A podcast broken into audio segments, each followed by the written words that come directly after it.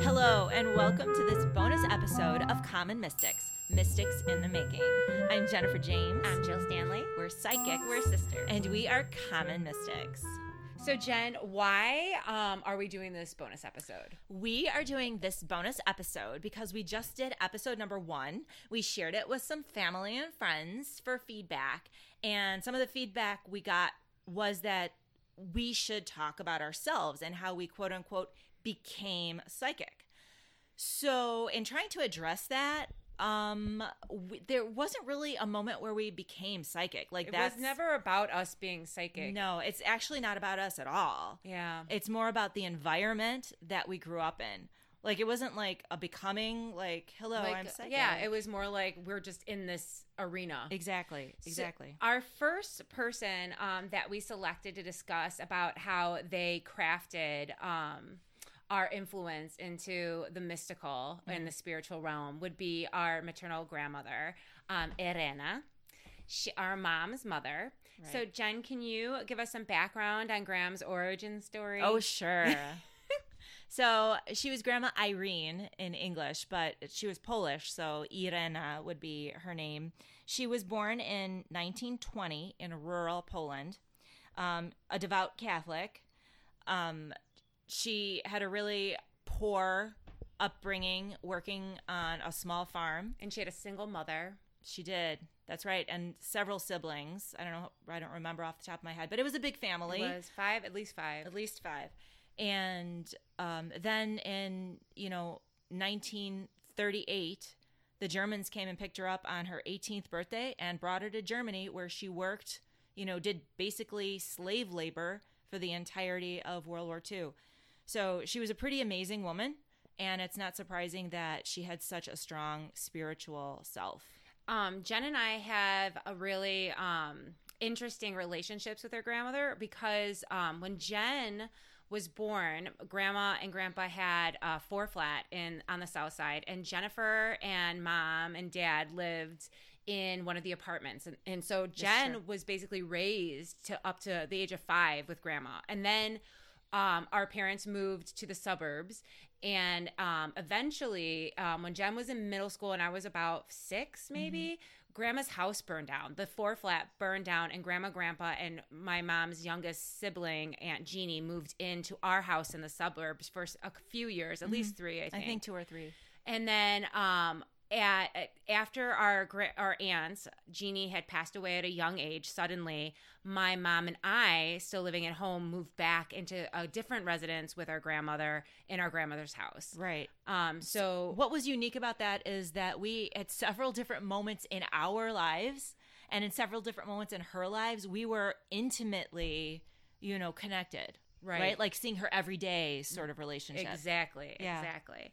So um, we picked out a few grandma stories and a, a few um, experiences we have and we remember about our grandmother. First, I want to say that grandmother had a very spe- I say grandmother. It's grandma had a very special um, way about her. She aura Oh yes, It- she was.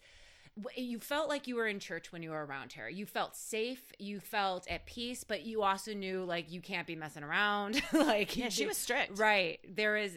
You felt literally like you were at church. Um, do you want want to add to that at all? no i agree and just there was this whole like lightness Mm. about her space you know if you walked into her kitchen it was like uh, almost like you know you're it, i don't know just light Mm-hmm. you know Physically light. physically light yes absolutely So th- the first story. that Well, I before we get to the stories, I do want to preface this by saying that, you know, if you ask our cousins right to relate stories that grandma told them, or our aunts. or, or yeah, or our aunts, correct, um, they're going to give you different versions of the story.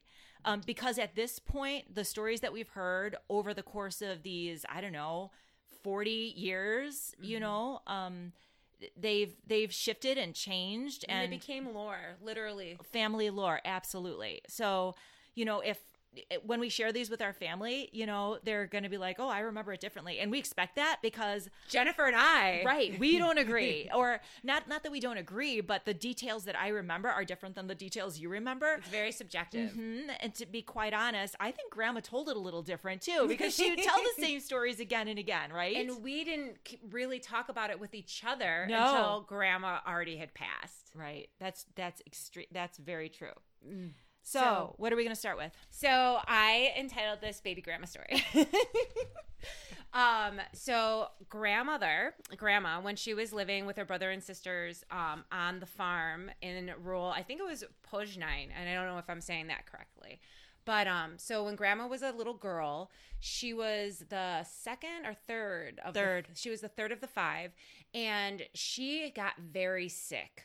Um, and they were laying. They had like a one bed that the kids shared, and they were. She was at at the farm, and she was laying in bed. And grandma, the other kids were in the field doing the chores for the day, but grandma was like your great grandmother, I should say. Um, Josephine was grandmother's mother's name, and she told grandma to lay in bed, and she was going to go get the doctor. So, um, grandma Josephine left the other kids in the field to do the chores for the day. Our grandma Irene in bed, and went to go fetch the the doctor in town. So, um, when our grandma was laying in bed, she heard, Irena, Irena, and someone calling her outside.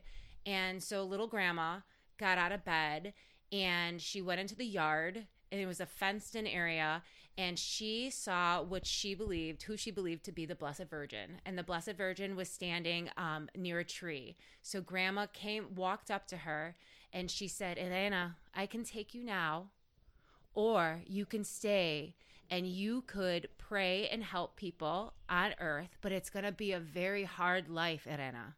It's going to be a lot of pain. It's going to be really hard, a lot to lift. And little grandma said, "Let let me let me live. Let me hold it. Let me do what you need me to do." And so she said, "Okay, then you have to lay in the sun. Lay in the sun. Don't go back in bed. Lay on the little bench." So the Blessed Virgin gave grandma directions to go lay on the bench and grandma was laying there when grandma josephine came back with the doctor. And grandma josephine was surprised to see grandma laying on the bench. And she was like well what are you doing? You're sick. Go to bed. And grandma irene said no mama i have to stay here. I have to lay here. And um, she convinced her mom to let her stay. So her mom got her like a pillow and tried to make her comfortable on the bench. The doctor checked her out and she just was sick. And there was really nothing he added to the situation and he left. And so grandma was laying on the bench in her fenced in yard and she saw from a distance someone walking towards her and he was wearing it was a man she recognized and he was wearing a long burgundy um I don't know how to describe Cloak? it. Great cloak. And he came and he opened the fence and he didn't say anything to her, but he handed her a big cross over her. It's like he handed it to her, but it was like it like an air cross, Right. If that makes sense. So he made the He sign, made the sign of the cross over her, and he didn't say anything. He just smiled at her a little bit and turned around and walked away. did she ever tell you who that was She thought it was Jesus, and she said he was beautiful, blue eyes, blondish brown hair, beautiful man, and so peaceful, so peaceful. Um, so grandma eventually ended up getting better. And um, that was a really memorable story that she would tell me again and again as I was growing up. Right. One thing that I noticed that some people might not know is that, you know, uh, Mary was Jesus's mother, right? Right. And people call her Mary. Our we were not raised to use her first name. No. So we were taught to call her Blessed Mother or Blessed Virgin. So when you were talking about the Blessed Virgin, you're talking about Mary, Yes, right? So yes. people who don't know that terminology, that's grandma talk. Yeah, that is grandma That's talk. grandma I, talk. there's no way. There's Yeah, that's a. Blessed Mother. Even now, when people say Mary, I kind of cringe. I know. Even bit. hearing you It's say it, I'm like, oh, it's "Mm." irreverent. True. right? Okay, so that was one of my favorite. Wow, that's a good one. That brought tears to my eyes. Thank you. What was? Give me one of yours. No, tell me what I'm supposed to talk about. I don't remember. Oh, I can't say the name. I don't even. Oh. okay, I know which one you're talking about. Okay, so um, when Grandma was living in Chicago, so she had moved with her family to Chicago, and um, her daily routine was, you know, get up and and do her chores and just go about her day. She never worked outside the house. Grandpa did. You know, she had four daughters. Um, and uh, one day she was lying in bed at night, you know, saying her prayers, and a man walked into her bedroom and sat on the edge of her bed. And grandma told me that um, he was he was very handsome. He was a handsome man. He was well dressed. He had a suit on and like a, a top hat, right? And he sat and he had a cane. And I remember her saying that the cane was like fancy, you know, it wasn't just like a wooden cane. It was like had like a gold or brass kind of handle on it. Mm-hmm. And he sat on the edge of the bed and he said to her, I told you not to go there. And she was confused that he would say that to her. Now, just to be clear, her confusion wasn't that a strange person walked into her bedroom and sat down mm-hmm. because she knew that this person was not of a you know human right this was like a spiritual being that had come to her and that happened all the time right so mm-hmm. that was commonplace that like dead people would come and see grandma And right ask for prayers. Exactly. Give messages. so that wasn't what confused her. What confused her was his manner of speaking. Like, I told you not to go there. So she was like, "W- I don't know what you're talking about. And he said, Why did you go there? I told you not to go there. And he didn't elaborate, but he started getting angrier and angrier. And again, grandma, her mind was racing because she's like, "Who is this? And what are what are they talking about?" And she was telling me that she was going through the events of the day in her head. She's like, "Where did I go? I don't know. I I, I made food. You know, I I cooked. I did the laundry. Um, I worked in the yard. I did everything I normally do. What is this person talking about?" And so again, he got even angrier and he said, Why did you go there? And she thought, The only place I went was first thing this morning. I went to church like I always go to church. And then he turned on her and looked her in the eye and said, That's where you went. And he took off his hat and she saw two horns on his head. And that's when she knew that the being that was sitting on her bed and reprimanding her was the devil himself. So grandma grasped the crucifix around her neck. It might have been a, you know, the Blessed Mother statue that or the icon that she wore around her neck, but she grasped it and she said, "Blessed Mother, come and step on his head," and um, and then he disappeared. But as a kid, that story was the scariest thing. So So so, scary. scary. It and I do not understand why she told us this because I she told me it too. Like we were As children. Like I was really young. like I am like rocking, holding myself right now because that It's shit not okay. not okay. And when you would ask our mother about it, she would just be like, "We're no, we're not." Like she was no comfort. like she was like, "No, it happened. The devil is real, and he shows up in your room." And I'm like, "What?"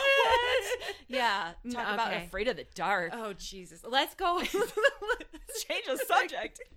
okay, moving on. Moving on. So personal experiences with grandma. Um, that we realized at some point in our lives weren't normal grandma things. It wasn't like she made a pie and it was like grandma did like extraordinary things that Yeah. we came to realize like that's that's different, Right. grandma. You want me to go first? Yes, I like yours. so I, I was i don't know i don't know how old i was but i i was sitting in her kitchen i was maybe i don't know eight or ten whatever and she looked at me and she goes what's wrong with you and i said i don't nothing is wrong. She's like no what's wrong with you? And she was like stern about it. And i'm like grandma nothing's wrong with me. She looked at me. Somebody gave you the evil eye. I'm like what does that even mean? Somebody, what does that even mean? And she didn't have the best English, so she didn't really explain what she meant. But she walked over to me and she like, you know how the doctor will like put down your lower eyelid and like look at the whites. She did that. She like looked at the whites of my eyes, and I was like, "Are you kidding me right now?" She was pulling down the my lower eyelids. She licked my forehead. She licked my forehead, and then she was convinced that yes, this was the evil eye. Somebody had, I don't know, hexed me. So um, she took a loaf of bread and she pinched um, a hole into a piece of bread. And she took a glass of water and she put the bread in the water. and then she took salt. And I'm pretty sure I don't remember what she did with the salt. I think she she sprinkled the salt in the water and then mixed it up. And then she took a sip of the water and spit it back into the cup. And then she told me that um, if I'm honest, she told me to take a sip of the cup. It was nasty. I know, but I didn't fine. want to tell you that. Fine, it's It's, kind of gross. It's but okay. so of course I did it. And then like I don't know, that was supposed to like cure my evil my you know, the the hex that was put on me. But but that happened. Oh wow. Like that happened. yeah, That's weird. that is weird. That's different. That's di- that's, That's different. not apple that's pie. Not, that's, That's not, not apple apple pie. pie, I would have taken an apple pie. um, my grandma experienced um is that one of my favorites is that I had gotten a kitty cat, um, a baby kitten from my aunt. And my cousin delivered this baby cat to me, and I was so excited about this cat. And I had an apartment like three three blocks away from grandma and mom's house. And so, and I was like 26 at the time. So I brought the cat over to my mom and my grandma. And grandma took the cat from me and lifted it up like Simba above her head and then immediately bended at the waist with the cat in her hands and with a figure eight around her ankles, saying something in Polish again and again and again. Then she lifted him back up to eye level, looked him in the eyes, and handed him to me and said, Now he'll never leave you. And I was like, What just happened? I was like, Okay. I was like, and so- you still have that and cat. I still and he, that cat is still my kitty, and he um actually is the best little best little soulmate I got. Aw. Yeah. So I think those are all the stories that we wanted to share today. Oh no, the dreams. Oh yeah. Gosh. So not only did grandma do white magic and not only did she speak to dead people, Oh wow. she also had prophetic dreams. True. And um When you say it like that. right? And um so I remember I was in 6th grade and grandma kept having these dreams and i know this from our mother because she was telling mom about the dreams because you know mom did astrology so they would talk about things like that Right, right? right. so grandma kept having this recurring dream over and over. The dream was that she was seeing the block on, in chicago where her house was and her house was glowing. It was the brightest on the block and so, you know, she asked Stella, my mom, you know, what does it mean? And mom's like, I don't, I don't know what it means, you know. But grandma kept having that dream. She told me that she thought it was a good dream. You know, hey, my house is the brightest. You'd think that would be a good dream, right? right. Well, it turns out her house burned down. It was on fire. Um, we had already mentioned that at the opening of this episode, but um, it was not a good dream. It was quite a prophetic dream. Not very helpful, as it turns I out I know. but um but nonetheless she knew that something was going to happen and she knew that her house would be the brightest on the block and unfortunately it was but Yeah. not for any good reason Um, my uh, one of my favorite grandma stories when it comes to her dreams revolves um, Munchkins from Dunkin' Donuts. so Oh, not as you don't say. um, but uh, when my aunt Jeannie was alive, she was living um, in my in a house with my grandma and Jeannie's husband Tony. So Jeannie's husband Tony would take grandma to church every Sunday because at that time when she was getting older, she couldn't go any day every day anymore. So after church, um, one day Tony said, We're going to bring home Jeannie um, munchkins from Dunkin' Donuts and a coffee. So they go through the drive through, they bring a box of Dunkin' Donuts home. And um, Tony said, I'll carry the coffee, I'll carry the donuts. Do you want to carry the munchkins? And Grandma said to him, Mm-mm. I had a dream last night that the munchkins were all over the yard. So if I hold them, I know that they're going to fall to the ground. And Tony was like, Okay. and it was just like, All right, All right, whatever you say, it." whatever you say. And as grandma was leaving the garage, the threshold of the garage, she her foot got caught on the step and she ended up tumbling forward into the yard. she was okay She was okay, but but she told them. she's like, I told you. I told you. That's why you So needed to grandma. hold them. I told you. Um, the funny thing about that is that you're right. Her, her, the dreams, and as we come to realize, as we're having our own experiences, is that it's really hard to determine. yeah you like, don't really know why Yeah. you're seeing what you're seeing Right. And for what reason and Right. what does it mean and in what context and they're not very clear. no Yeah, so that's very interesting that you brought that up. 100% true. yeah So, So, in closing, I would like to say that um, when she was alive, Grandma would not have approved Mm-mm. of us sharing her stories. She would be so mad at us. yeah. Because, and, you know, in fact, every time she'd tell you a story, she would say the same thing mm-hmm. afterwards. And I'll share that now. She'd say, Now don't say anything. They'll think you're crazy. No one will believe you. That's true. Well, it's good night. Thank you guys so much.